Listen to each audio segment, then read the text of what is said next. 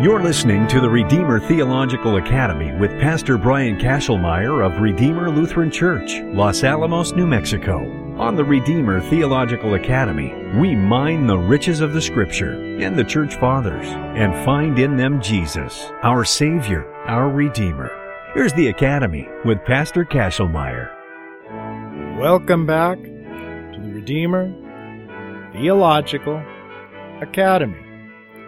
Now, in today's lecture, we're going to talk about Isaiah chapter 26.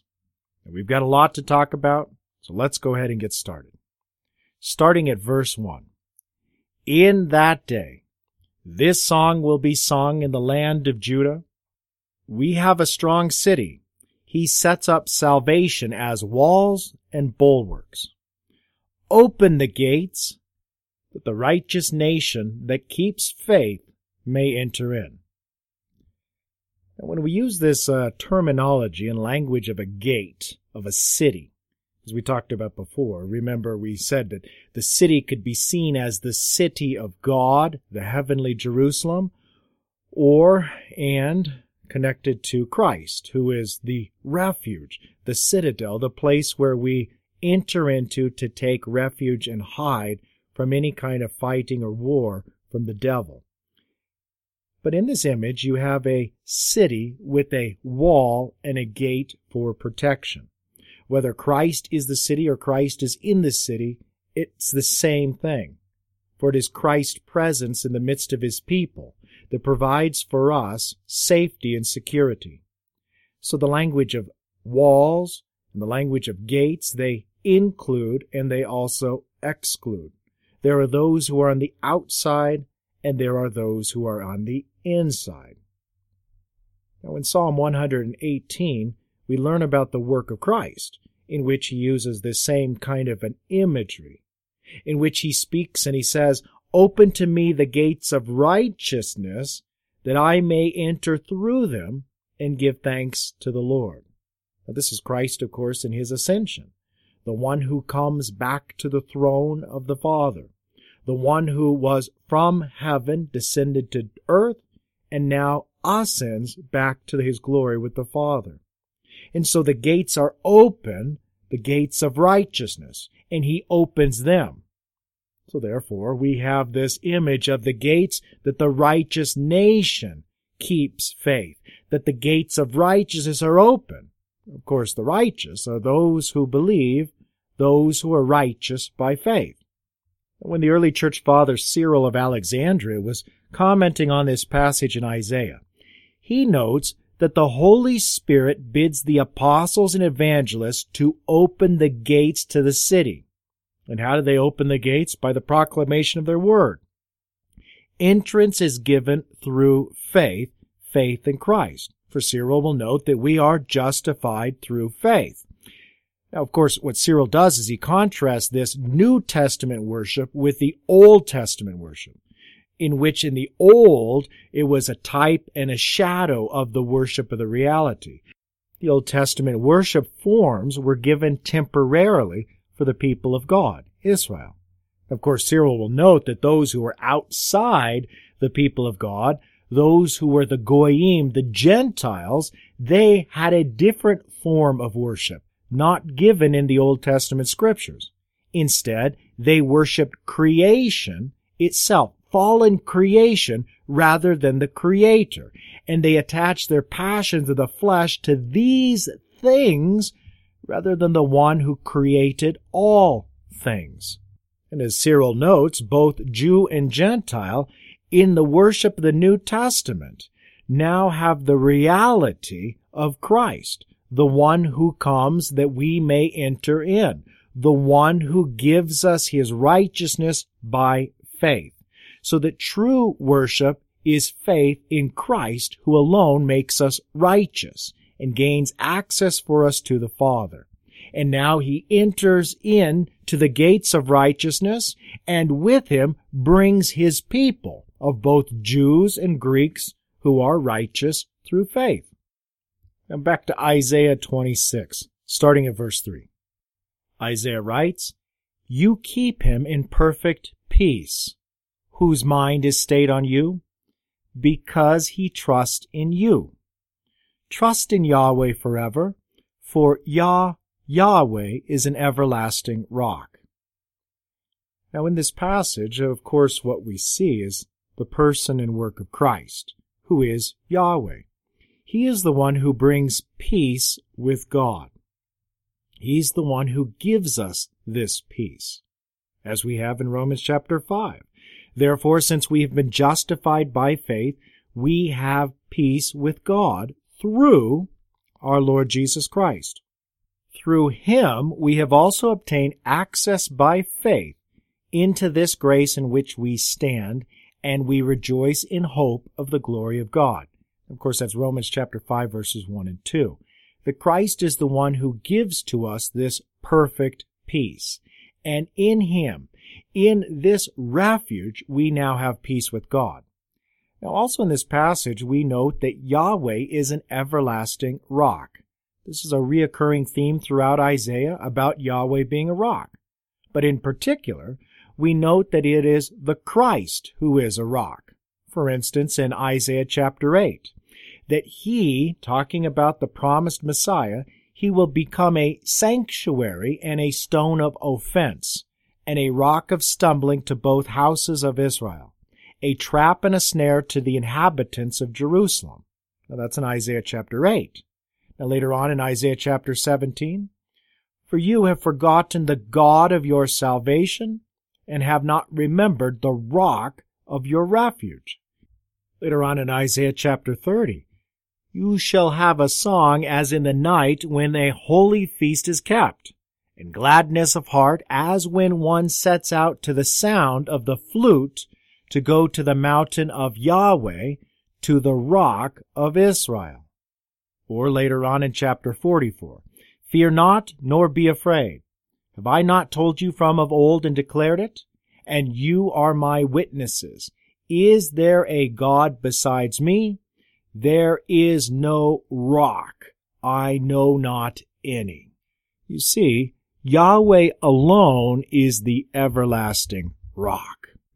And we continue with Isaiah chapter 26 at verse 5. For he has humbled the inhabitants of the height, the lofty city. He lays it low, lays it low to the ground, cast it to the dust. For the foot tramples it, the feet of the poor, the steps of the needy. Now, Luther, when he's talking about this passage right here, he notes this as a description of the destruction of Jerusalem. So that's the city, this lofty city, that's earthly Jerusalem that has raised itself in exaltation, but God comes and makes it low, low to the ground very low. So that it is God's action here. In other words, the lofty city are those who are in the dominion of darkness who are trying to prevent God's kingdom from coming.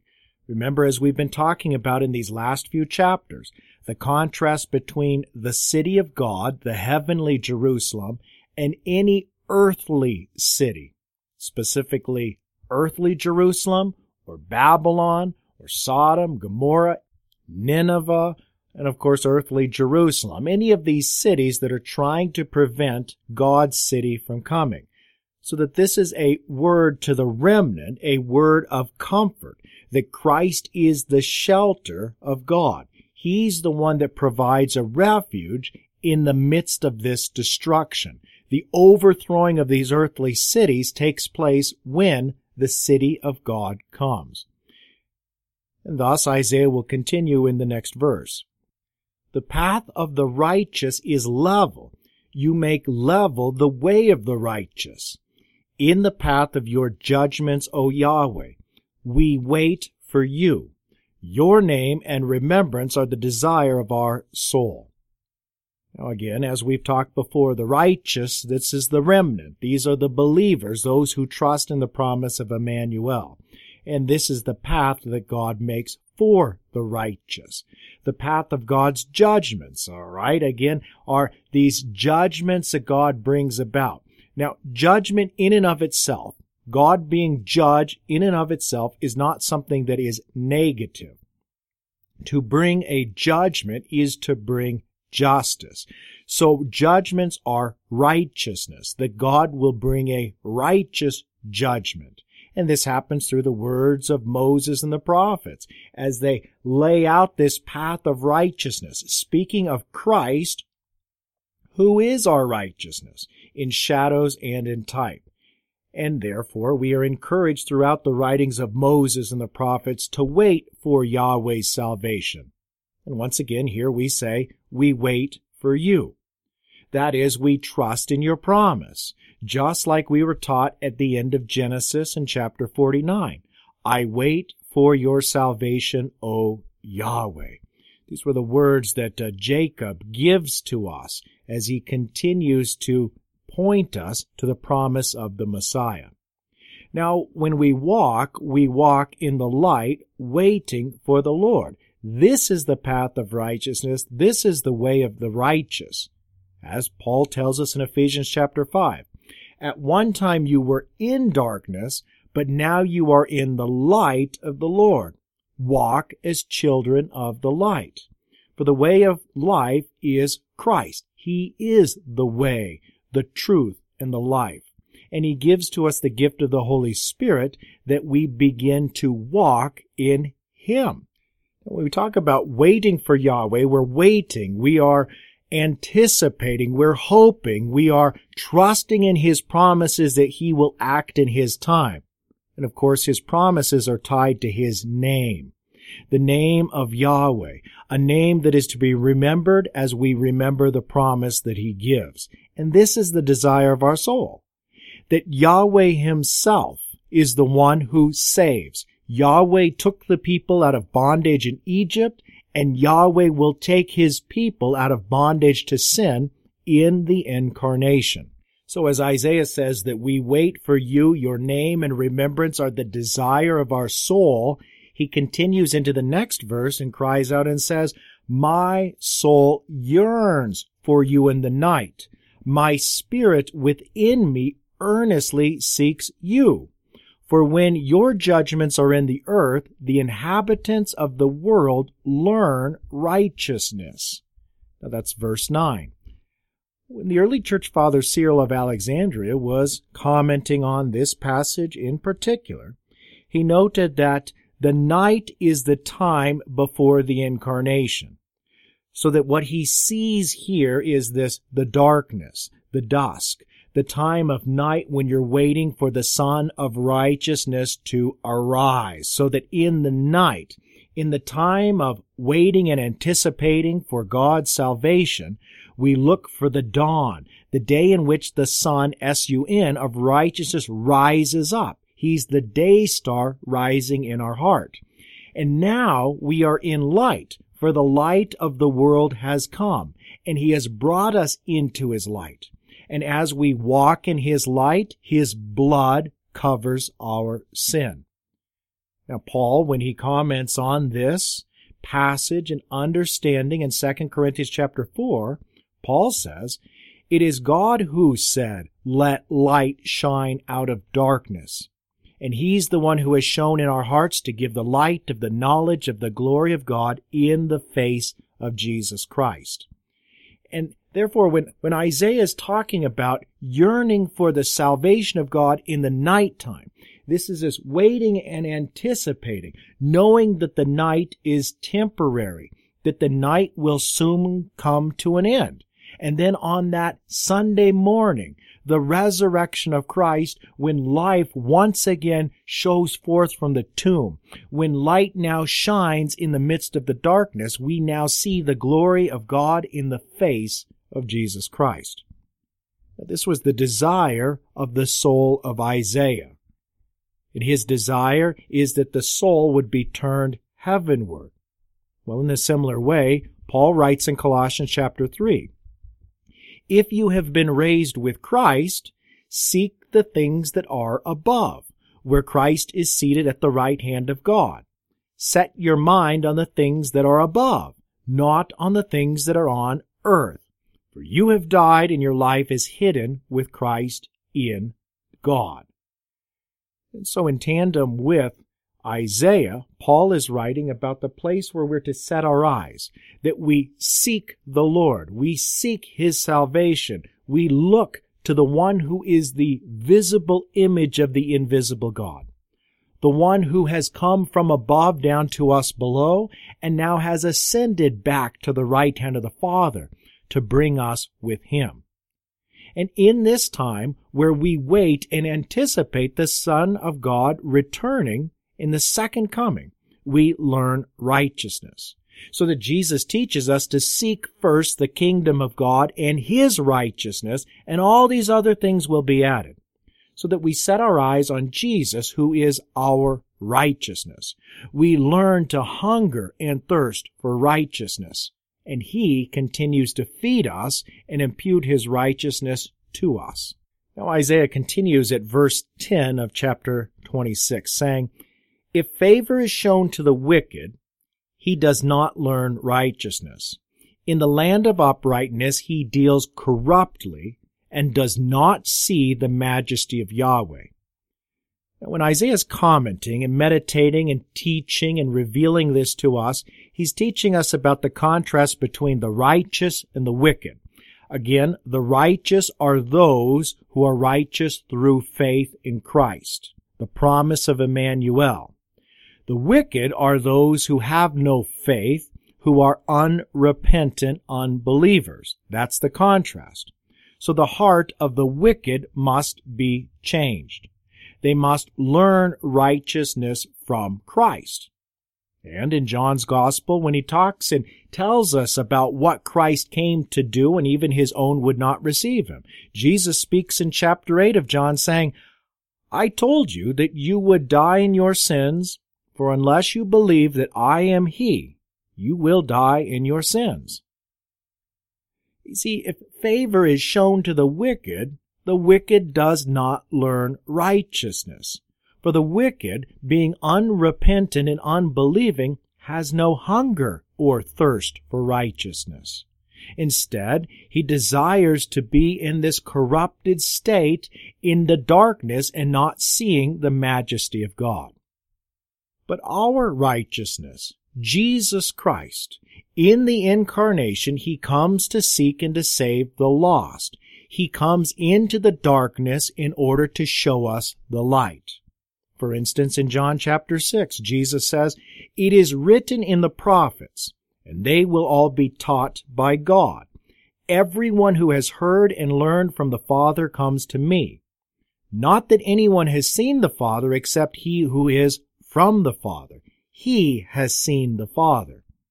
And so Jesus is teaching us that he has come to teach us, to lead us into his light, to enlighten us. And of course, he also teaches that he will pour out the Holy Spirit so that our eyes would be opened and our ears would hear his word. And then our wicked hearts would be converted and changed. The passage that Jesus is referring to, of course, is seen later on in Isaiah chapter 54 when Isaiah proclaims that all your children shall be taught by Yahweh, and great shall be the peace of your children. So Isaiah is assuring the remnant that Yahweh himself will come and he will teach. And this is what he does in the incarnation, that they will all be taught by God himself. In order that Yahweh will appear so that they may see the majesty of Yahweh in Christ. And that's what Jesus was saying in chapter 6 of John's Gospel. This is the will of my Father, that everyone who looks on the Son and believes in him should have eternal life, and I will raise him up on the last day. You see, the wicked cannot see God and they do not desire to see God. But it is in the incarnation in which God comes to show us His will and His desire. He desires that we would see God and that we would hear His voice. And in this, that we would be converted. For God has no desire in the death of the sinner, but that the sinner would be changed and have life. Back to Isaiah 26, picking up at verse 11. Isaiah writes, O Yahweh, your hand is lifted up, but they do not see it. Let them see your zeal for your people and be ashamed. Let the fire for your adversaries consume them. Now here he is threatening those who do not learn righteousness. But at the same time, these are words of encouragement for the remnant, those who are righteous through faith. The unbelievers do not have eyes to see, and they don't want to see. And so Jesus says in John chapter 9, For judgment I came into the world, that those who do not see may see, and those who see may become blind. Of course, this contrast that you have in Isaiah and John is that the religious leaders of Israel claim that they can see.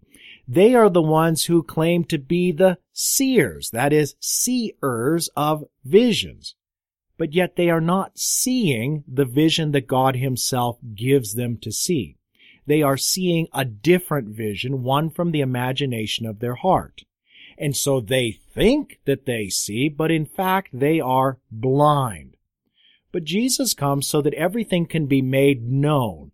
That those who are leading people astray with a false vision, these are the blind leading the blind. But Jesus is the light that comes into the world. He's the one who comes to open up eyes to see. And in that, then these rulers will see that they are mistaken. Now specifically, he says that your hand is lifted up. Now this hand, of course, is incarnational language. It's the only begotten son. And as Cyril of Alexandria will say that the purpose of the incarnation is to justify people on earth by faith so that they would have eyes to see the righteousness of God. But yet, those who do not see, those who refuse to see, those who hate the light but love the darkness, they will come under judgment. And they will see in the end, and they will be ashamed. As Paul tells us that in the end, every knee shall bow and every tongue shall confess that Jesus is Yahweh to the glory of the Father. And in the days of Jesus, this becomes a, now, in the days of Jesus, we get a glimpse of this at the resurrection.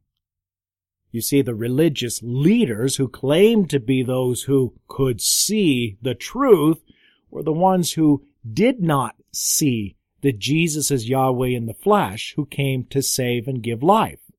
Instead, they put Jesus to death for blasphemy.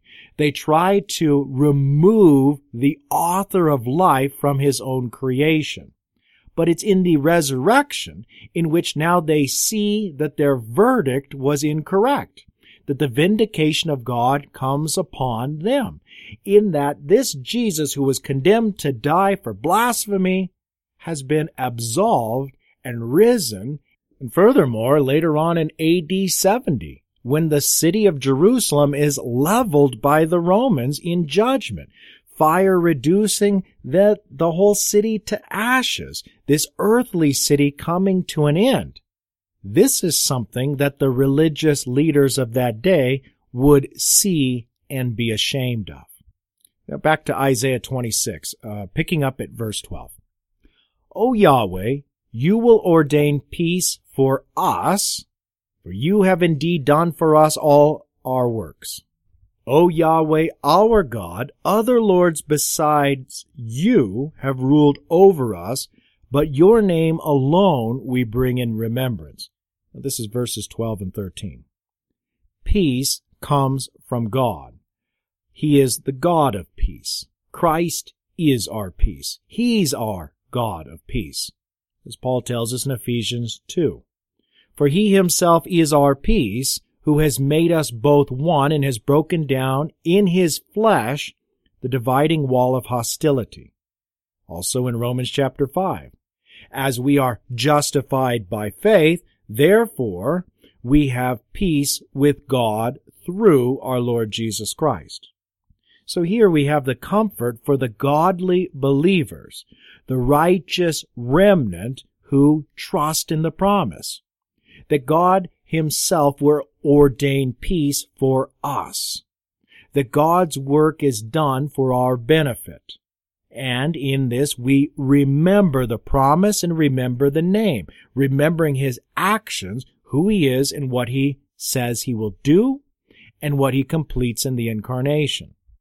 In the days of Isaiah, the people are taught to wait for God's salvation, to wait for the Messiah, the anointed one who would redeem them and release them from oppression, both theologically and physically.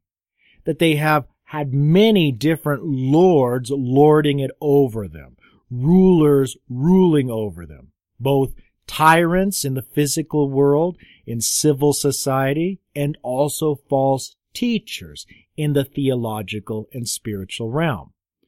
But they have led the people astray, but God's name is what brings them back to the reality of God's promise as they remember Him. Now, as we transition into the next verse, we want to make a clear distinction between the us and them. Now notice that when the writer, the prophet Isaiah is speaking of us, that God will ordain peace for us, he's including himself in that mix, that he is part of the us, those who hear the promise and those who trust in it. Now, as we shift over to verse 14, there's a contrast between the us, the remnant who hear the promise and believe, and they, them, those ones who do not. So in verse 14 he says, they are dead. They will not live. They are shades. They will not arise. To that end, you have visited them with destruction and wiped out all remembrance of them. So I want you to note this, this contrast between the us and we versus the they and them. Those ones who do not listen, who refuse to hear the promise, resisting the work of the Holy Spirit, they are dead. They are dead in their trespasses. And as Jesus said in John chapter 8, unless you believe that I am He, you will die in your sins. They are spiritually dead. That's the they, the unrepentant unbelievers and the dead will not live. Through the prophet Ezekiel, Yahweh says in chapter 18 of his book, Behold, all souls are mine, the souls of the Father as well as the soul of the Son is mine, the soul who sins shall die. These are those who do not listen, they do not have life because they do not have God's word. They are dead and they will not live. They are shades and they will not arise. Their lot is destruction and death. The remembrance of them will be wiped out. Now, on the contrary, the other hand, the believers have the opposite. The believers are the us, the we. We have life and we shall live in Christ. For Christ has visited us with salvation.